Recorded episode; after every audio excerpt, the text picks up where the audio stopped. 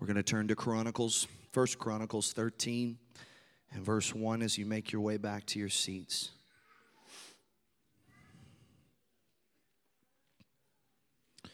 Every Sunday that I am privileged to stand in this pulpit,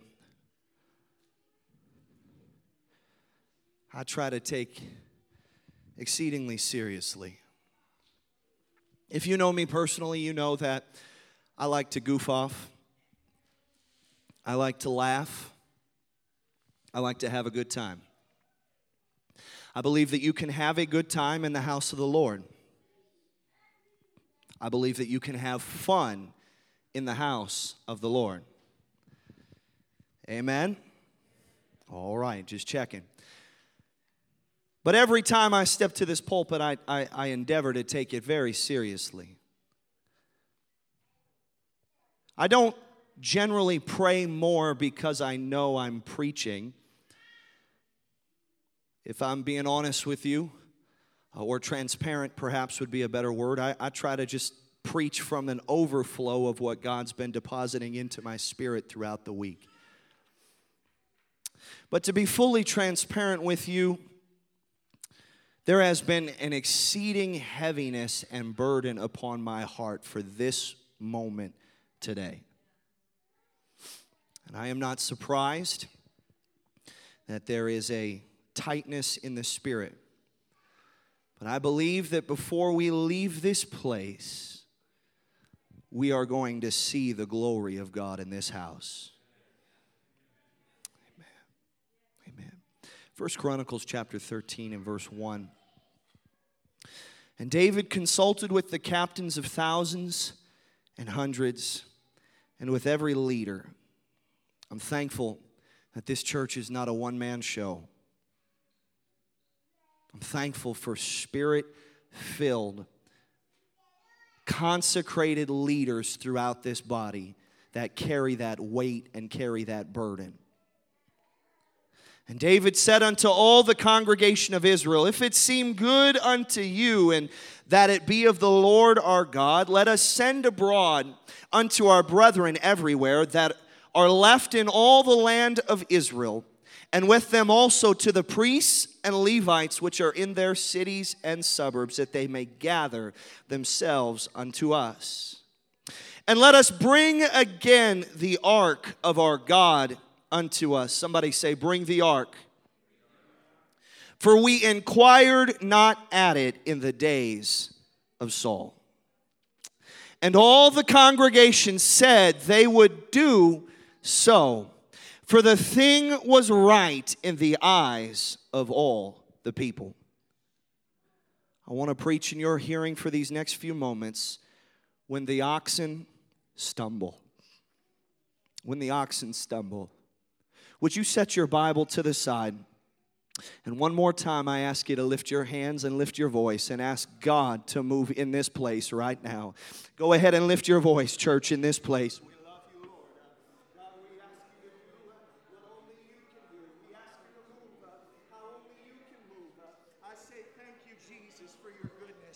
I say thank you, Jesus, for your mercy.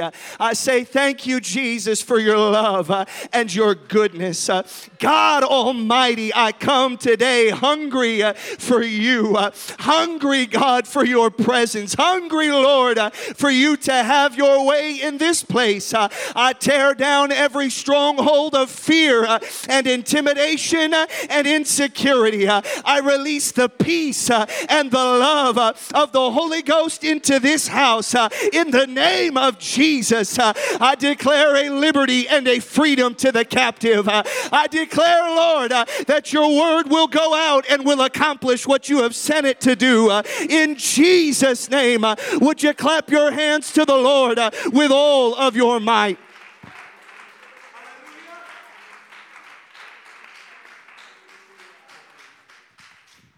King Saul is dead and gone. King David is now on the scene. The house of Saul has faded into relative obscurity, and the house of David has been made great. Both 2 Samuel and 1 Chronicles, parallel portions of Scripture, place these events very early in the reign of David. It shows us the heart of a leader who desired the ark of the covenant to be close to him. The ark was more than just a gold covered box. The ark of the covenant was a symbol. It was, in fact, the location where the glory of God would manifest.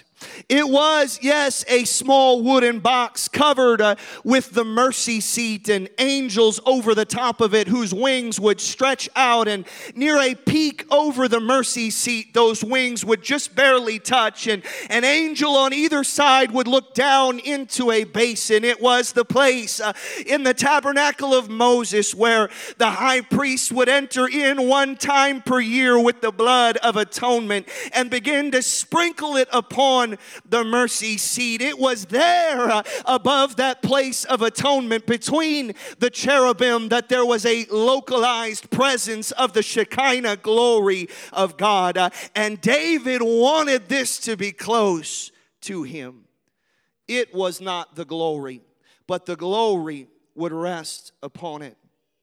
The ark was the culmination of the tabernacle system of worship.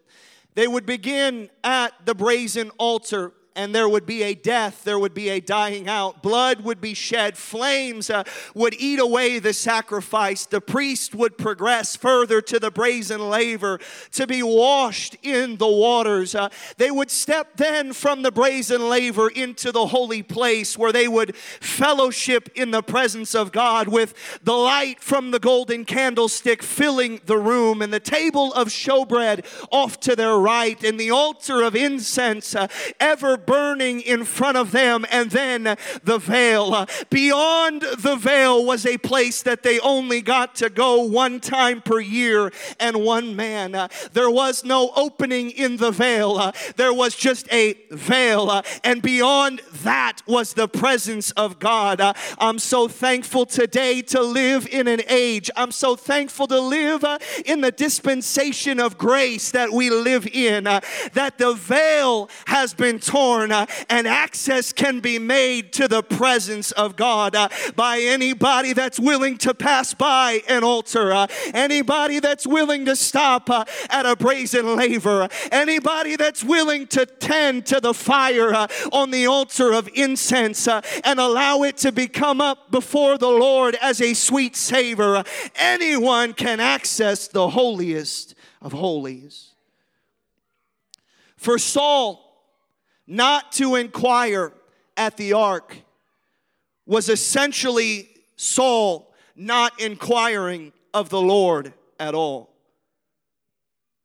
King David has stirred the hearts of the people, and they gather to bring the ark to Jerusalem. Jerusalem is the center of their nation, it is the center of their people. They are desiring God and His presence and glory to be the very focal point of their nation and their people. Would to God the day comes when not just Jesus Church, but all of Watertown, all of South Dakota, all of the United States of America desires the glory of God uh, to be at the very center uh, of everything we do as a people. Uh, would to God, uh, there would be a hunger in the hearts of a culture uh, where it's not something that's just confined uh, to a church house uh, and it's not something that's just confined to a Sunday morning worship experience, uh, but there's a desire for the glory of God to be lifted up in our country. Uh, I believe that day can still come. I do not believe we have seen all that America is going to see as far as the hand hand of God. Uh, I absolutely believe that there is going to come a day uh, where the Holy Ghost is going to be poured out uh, like never before, uh, and untold multitudes uh, are going to be filled uh, with the baptism of the Spirit, and God will rise to a place of greater prominence in our city, in our land, and in our country. the people have gathered together and the excitement is palpable. Why wouldn't it be palpable? The presence and the glory of God uh, is about to walk through the gates of Jerusalem uh, and it's about to dwell among them. You can feel uh, the buzz in the crowd. You can feel the excitement as the people gather together. And David comes out down from the palace and he comes with his entourage and he comes with the musicians and he comes with the Levites and they bring a new cart, a brand new, never been ridden cart uh, and they bring in the very best of the oxen uh, and they put uh, the ark upon it uh, and they assign the greatest drivers uh, of oxen that have ever been uh, in the land and they tell them it's your job to drive the ark. Here's your Bible from First Chronicles 13 and 8. The Bible says that David and all Israel played before God with all their might and with singing and with harps and with psalteries uh, and with timbrels uh, and with cymbals and with trumpets. Uh, there were a lot of instruments. Uh, if you thought the worship team was a little bit loud today, uh, you should have been there when David was bringing the ark in. Uh, we are short a couple of instruments. If anybody knows how to play the guitar and you've walked through the tabernacle, then we could use you on the worship team. If you know how to play the, the psaltery and the trumpet, even the harp, we'll take a stringed instrument of any any kind, uh, but they're going all out with everything that they've got. Uh, and the Bible says uh, when they came to the threshing floor of Chidon, Uzzah put forth his hand to hold the ark, for the oxen stumbled. The party was hopping. The musicians were doing their best. Uh, they're playing skillfully with everything that they've got. Uh, the very sweet psalmist of Israel, David, uh, himself is leading the people of worship. Uh, the Bible says uh, that they are doing it with all of their might. Uh, it's not just something they're doing half heartedly, it's not something that they're going through the motions, it's not something that they were waiting for the team to sing their favorite song and then they'd cut a rug. Uh, it's not something where they were waiting for a chill to come down their spine uh, before they would respond to the presence of the Lord. Uh, they were after it with all of their heart. Uh, that is how it ought to be in the house of God every single Sunday, uh, every moment, uh, whether you like the song or not, whether they're in tune or not. God is great and His glory is worthy to be exalted and His goodness is worth celebrating. oh, come on, somebody somebody. Uh, is there anybody that wants to worship the Lord uh, with a little bit of effort, uh, with a little bit of energy, with a little bit of bounce in your step, with a little bit of excitement in your heart?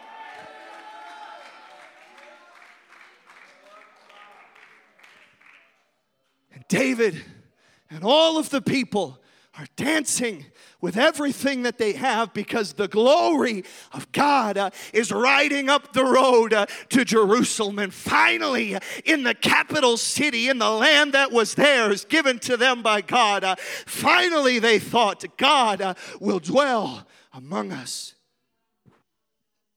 And then it happened.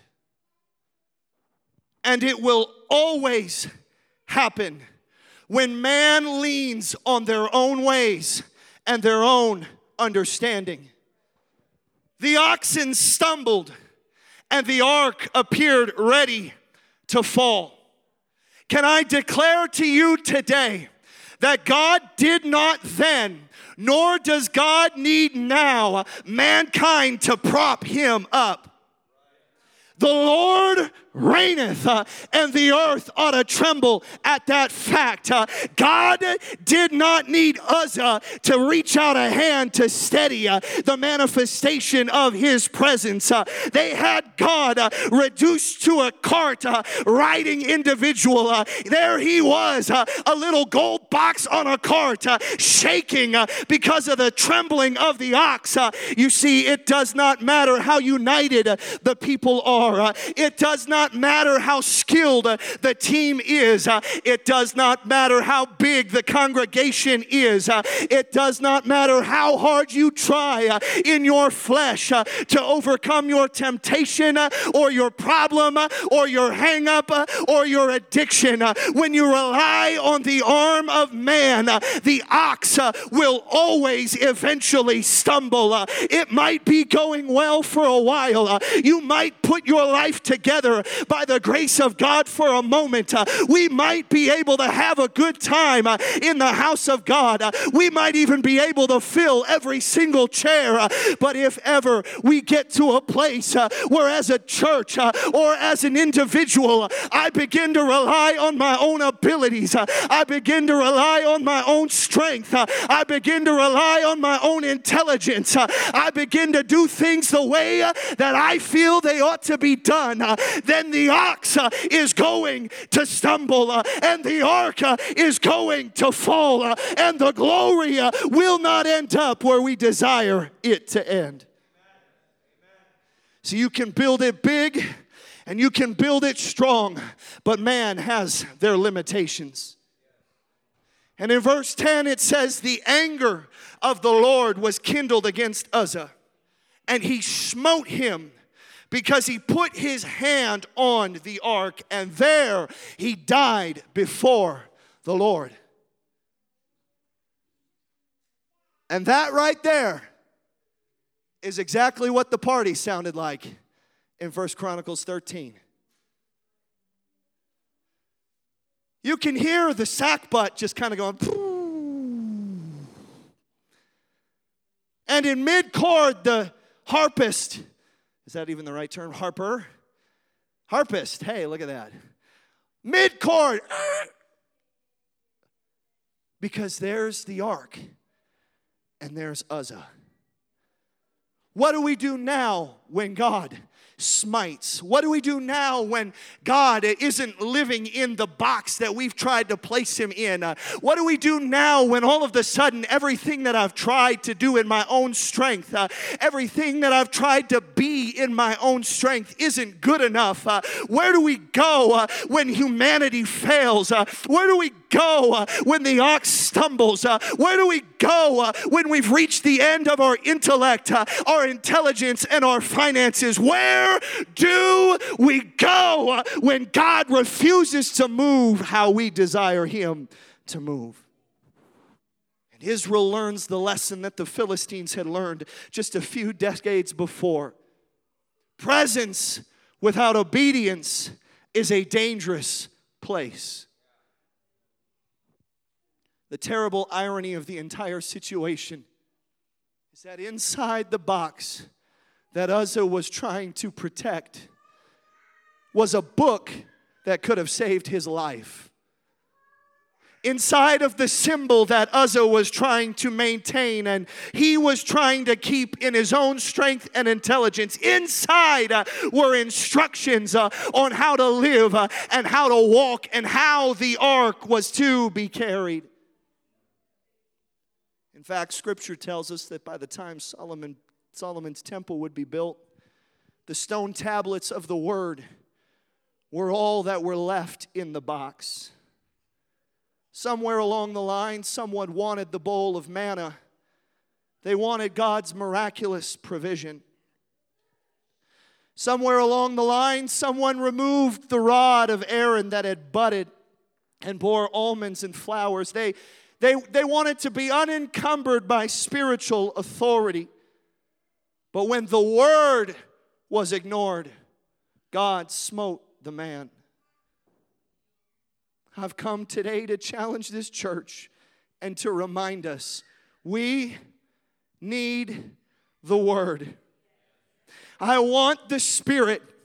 I want the glory of God to rest in this house every day, uh, every service, I pray it, God, uh, roll back the roof of this church. Uh, let there be a ladder uh, with angels of the Lord ascending and descending. Uh, I pray that when people drive by, uh, they would see it, they would feel it from the moment you step out of your car in the parking lot. I want the glory of God to be so thick that you can feel it. I want there to be a palpable difference when you walk in the door of this church Uh, and the people of God begin to lift their voice. Uh, I want the goosebumps. Uh, I want the miracles. I want the signs. I want the wonders. I want the provision of God that we're believing for with a new parking lot and a roof. But above it all, I've got to walk in obedience to the word of God.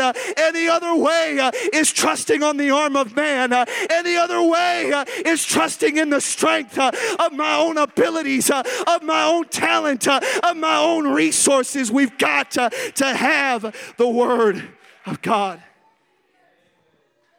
Nothing matters when you're outside uh, of the book. I said, nothing matters when you're outside of the book denomination after denomination uh, falling away, uh, giving in to the culture, uh, giving in to the world, uh, giving in to that pervasive poison uh, that is an LGBTQ plus 2 IAPZ, whatever you want to add to it, mindset, uh, ordaining clergy that are living in abomination to the Word of God, doctrine after doctrine being done away with and said, This is not necessary. You don't need to speak in tongues uh, to receive the Holy Ghost, or it doesn't matter how you were baptized uh, to claim it's only symbolic. Uh, you move beyond that, uh, and it begins to not matter uh, that you don't live a repentant life. Uh, pretty soon, you've got people in the church living all kinds of sin, living in filth. no, God has called and God has desired for a people not out of arrogance, not out of pride, but out of a sincere sincere desire to grab a hold of His Word uh, and hold it to their chest uh, and live uh, their life based on the Word of God. There might be a denomination with political acceptance.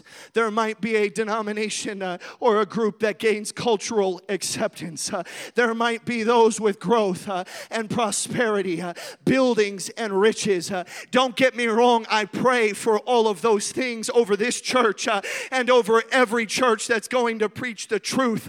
but we cannot mistake those outward signs as God's acceptance and favor. No uh, David would write in Psalm 127 and verse 1 uh, Except the Lord build the house, uh, they labor in vain that build it. Except the Lord uh, keep the city, the watchman waketh but in vain. Uh, I'll say it in this manner uh, here in Watertown, South Dakota. It doesn't matter how hard I sweat and spit and scream to try to preach something into existence.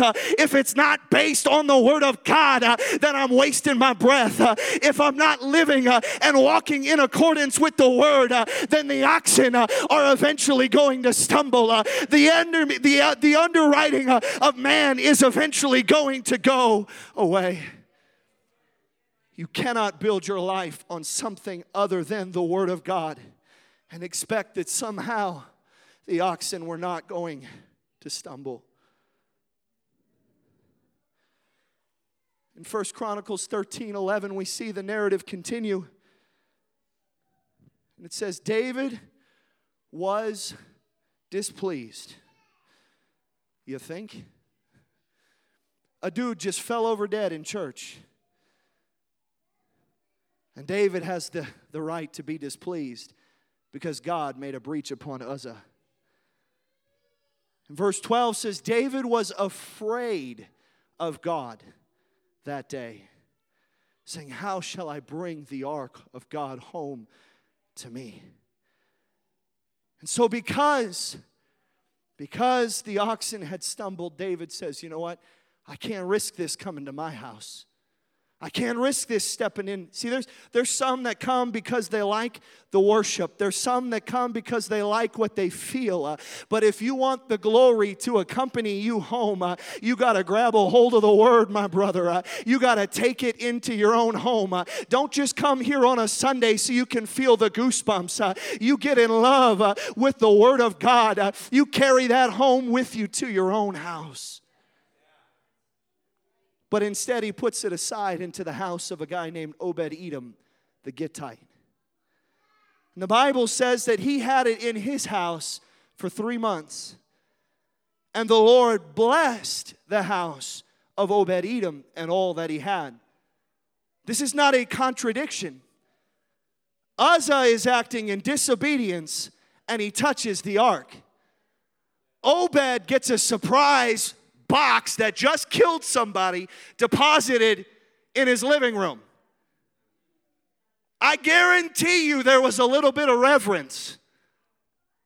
They weren't setting the TV dinners on top of the ark. They were tiptoeing around that thing. They had the dogs outside, they had the cats outside, they had the toddlers ch- tied to the high chair. There was a, oh, come on, somebody. I feel a witness right there. Every parent was like, yes, tie the toddlers to the high chair. That house was dressed right dressed because the presence of God had stepped into their home. There was a reverence for God uh, that was filling the home of Obed Edom. And the Bible says God uh, did not smite them dead. No, he blessed the house of Obed uh, and all that he has. He tells us he was a Gittite.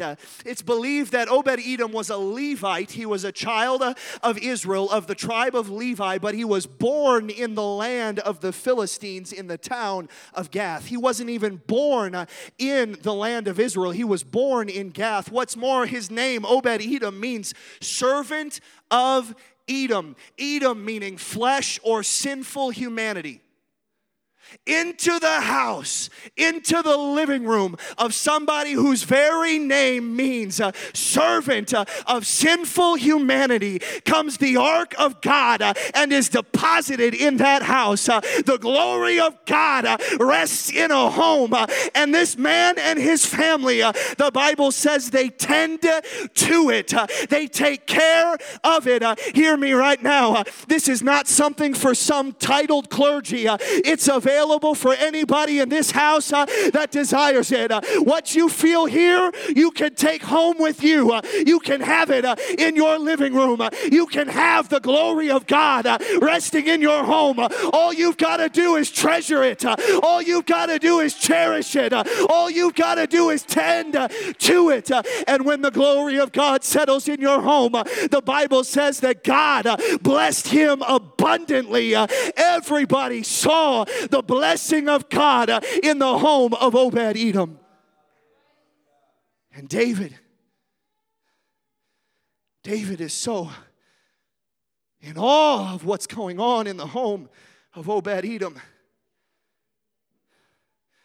He says, I got to have this in Jerusalem.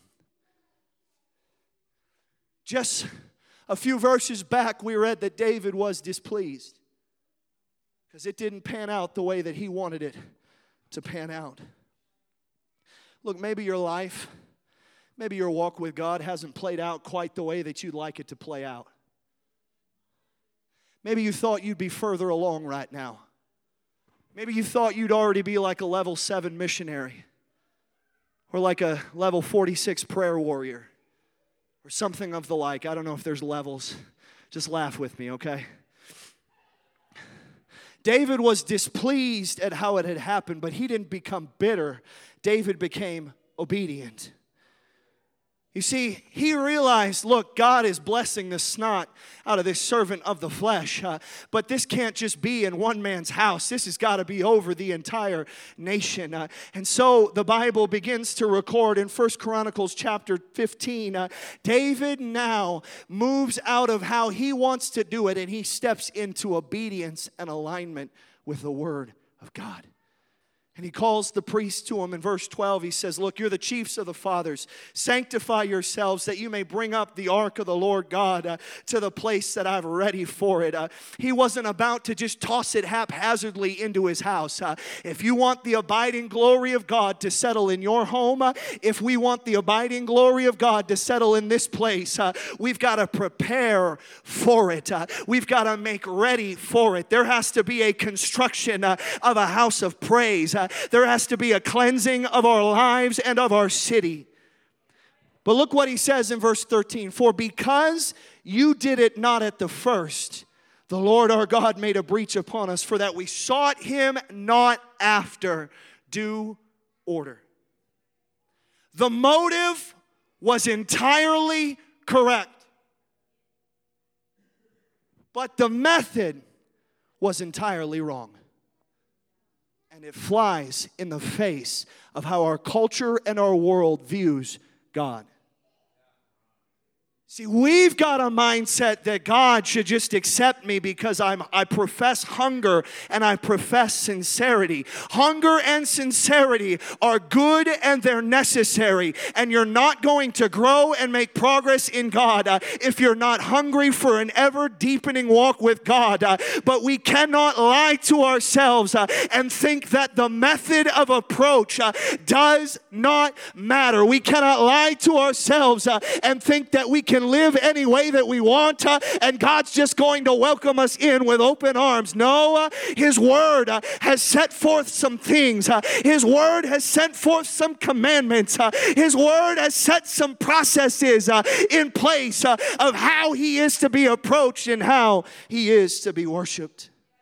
And so the Bible says that the priests and the Levites sanctified themselves to bring up the ark of the Lord God of Israel and the children of the Levites bear the ark of God upon their shoulders with the staves thereof. What's the difference here? If you're not familiar with your Old Testament, here's the difference. The first time they got themselves a nice cart, they got themselves some nice oxen. They strapped, they might have even strapped it down with some ratchet straps and did the most dad thing ever and patted it and said, That ain't going anywhere. They put the ark on a cart and they started celebrating like they had done something great but they were walking in outright disobedience to the word of God. This time they humbled themselves, uh, brought their lives into alignment with the word of God, uh, found themselves, they got rid of the cart, they got rid of the oxen. See, the cart and the oxen had worked for the Philistines. It was the last way that the ark was moved. The heathen Philistines were able to move the ark on a cart with oxen. But when the children of God tried to do it, God said, Nuh I'm not going there. And so now they've got the Levites with the ark on their shoulder. Uh, they've got them marching. Uh, they've got them walking. Uh, and the Bible tells us that as soon as the Levites had gone six paces. Uh, David sacrificed seven cattle in abundance, and he began to do this every six steps. Uh, there was a seven sacrifice that would go on. Why six? Six in Scripture is always the number of man. Man is created on the sixth day. Seven is the number of completion, it is the number of God. Uh, what's going on here? Man is walking in obedience with the Word of God, uh, six steps the fullness of man's ability in obedience. But to take the seventh step, you have to step beyond your own flesh uh, into what only God can do. Uh, and now sacrifice is made uh, at that point. Uh, when you will step uh, in obedience uh, to the end of yourself uh, and make sacrifice, God will begin to move in a way that you cannot do in your own strength. hear me very carefully in the Holy Ghost right now. there are homes, there are families that have been struggling, you have been fighting, you've been trying to overcome addiction or or temptation. There are people that have been trying to overcome a spirit of suicide, depression, and insecurity. The reason you keep failing is because the ox is always going to stumble. You cannot overcome it on your own. What you can do uh, is grab yourself the Word of God, uh, walk in alignment and obedience with it. Uh, but instead of relying on the bullock, don't rely on the bullock, sacrifice the bullock. Don't rely on on your ability, sacrifice your ability. Don't rely on your strength, sacrifice your strength, and then take a, step into what only God can do in your life. Why don't we lift our hands in this place right now?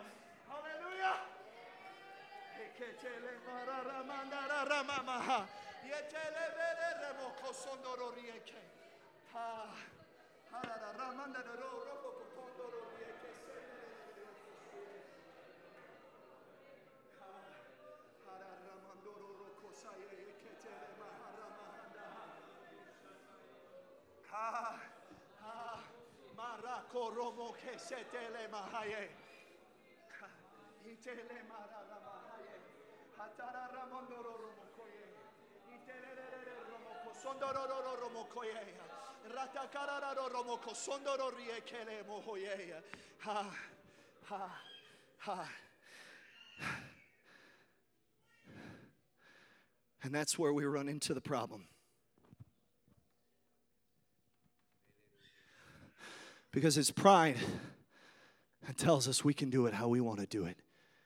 It's pride that tells us, I can do this in my own strength. It's pride that tells us we don't need to humble ourselves and walk in accordance with the Word of God. It's pride that tells us, look, I, I, I may have failed and messed up, but I'm going to do better this time.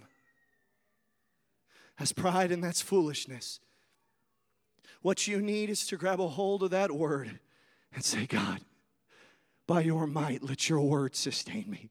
I'm going to bring myself under the authority of the word. I'm going to walk in the authority of the It didn't make sense. Uh, the cart was better. Uh, people didn't have to get sweaty and tired. Uh, oxen are made to bear a burden, uh, but it was not what God desired. See, God's ways are higher than our ways. His thoughts are higher than our thoughts. And what I'm talking about might not make sense to some. In fact, I'm seeing some blank stares uh, and some gazes uh, in this place right now. Uh, but you believe me, when you align your life with the Word of God uh, and you refuse to, to walk on your own understanding uh, and you go as far as you can in human obedience and watch God step into your situation. I have prayed for this moment in service so many times in so many ways. As we stand together, I believe that God has something very specific He wants to do in this house today. How many have a hard copy of their Bible with them? If you got a hard copy of your Bible, would you hold it up right now?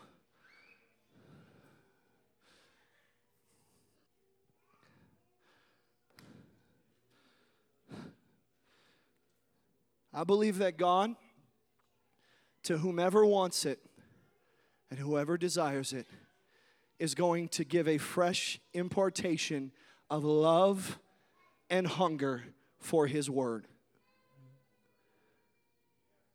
You see, anything else we try to build this church on is going to stumble eventually.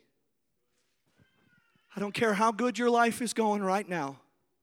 I don't care how in order everything may seem unless it's centered on the Word of God, that ox is going to stumble and the glory is going to depart. We have, you read stories about missionaries and believers overseas. I've read stories about some believers in the Soviet Union. Many lived their entire life without ever seeing a complete copy of the Word of God. And too many of ours are on mantles or on the coffee table collecting dust. They would, believers in China, Bibles are so scarce, and state run religion is the only thing that's allowed. And so, when an actual copy of the Word of God is brought to them, there will be great rejoicing and dancing and celebrating because they've got a copy of the Word of God and then they will pull the cover off and tear out each individual book. And they will give this book to this believer, this book to that believer. And those believers will go home and they will dog ear whatever book, man, I'd be thankful to be getting like the book of Proverbs or the book of Acts. I feel bad for the guy with Ecclesiastes or Job or something. Just kidding. Those are incredible, incredible books of the Bible. But they'll, Numbers, there you go. The book of Numbers. They will read it so excessively that they've dog eared every page, many of them memorizing entire books of Scripture. And then the next time they're able to actually meet together, they will simply exchange the one book of Scripture that they get.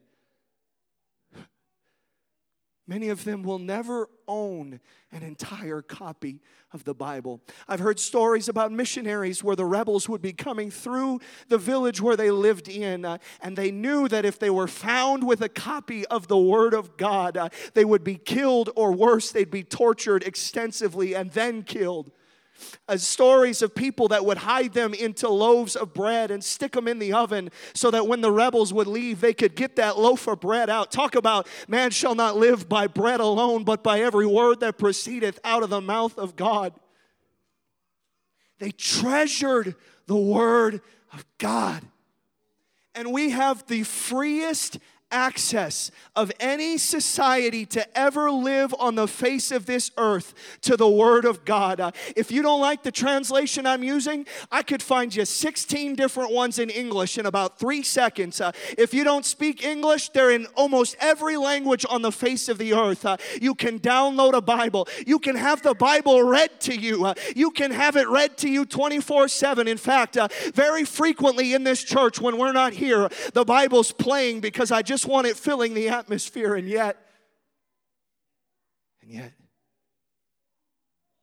I won't speak a single word of condemnation to this church, but I'll let the conviction of the Holy Ghost reason with you in your heart. Where is the Word of God in your estimation? Where is it in importance in your life? Are you treasuring it? Are you holding it to your chest? When's the last time you sat in a recliner in your house with the Word of God on your chest and just wept in the presence of the Lord because you hold the greatest thing that's ever been committed to paper. Uh, oh, uh, that word of God, uh, the word that can convict the sinner uh, and still save uh, that sinner. Uh, the word of God that can reach down to the destitute and provide for them. the word of God that will move on the heart of the suicidal or the depressed and bring hope. the word of God that will rejoice with those that are rejoicing. the word of God God uh, that will tell the fatherless uh, there's a father that loves him. Uh, the word of God that will speak uh, to the son or daughter uh, that's being abused uh, and tell him there's a heavenly father who cares. the word of God that speaks truth in a world filled by lies and deceit of the enemy. It's the word of God. and we have to walk with the word. we've got to walk in our lives with the word clutched to our chest uh, and hidden in our mind uh, as God would command Joshua, Oh, this book of the law shall not depart uh, out of thy mouth, uh, but thou shalt meditate therein day and night, uh, that thou mayest observe to do according to all that is written therein. Uh, for then thou shalt make thy way prosperous, and then thou shalt have good success. Oh, would you lift your hands right now uh, in a hunger for the Word of God?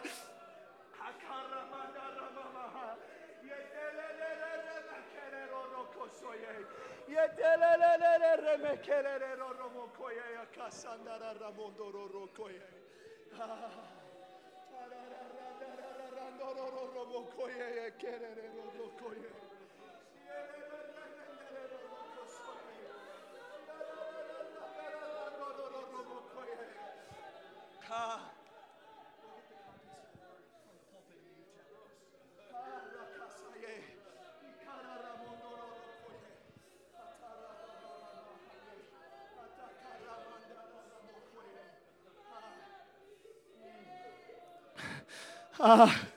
I want your word, Lord.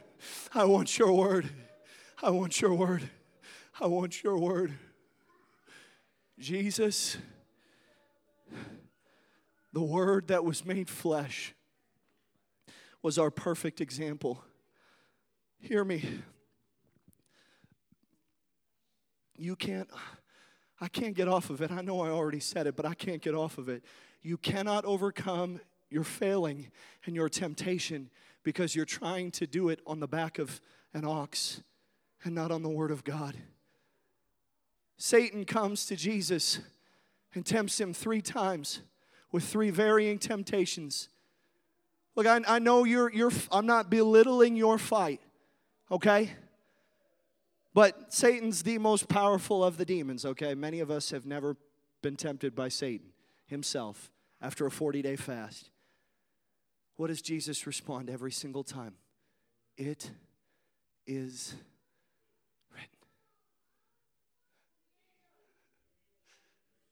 Your addiction to pornography will flee when you begin to treasure the word in your heart and remember thy word have I hid in my heart that I might not sin against thee. Wherewithal shall a young man cleanse his ways? By taking heed thereto according to thy word. Oh, uh, that my ways were directed to keep your statutes. Uh, the law of the Lord is perfect, converting the soul. Uh, the testimony of the Lord is sure, uh, making wise the simple. The word uh, can do what you cannot do. Uh, if you'll walk in obedience with the word, if you'll bring your life into alignment with the Word of God. And so, if you have a hunger, you have a desire for God to impart to you a fresh appreciation for His living Word. This is not a 2,000 year old book. This book in my hands is alive. Not the paper, not the ink, the Word is alive. God has magnified His word above His name. We declare the name of Jesus in this auditorium over and over. We pray in the name of Jesus. We lay hands on the sick in the name of Jesus. We baptize in the name of Jesus as we should because the word commands it. But God has magnified his word above his name.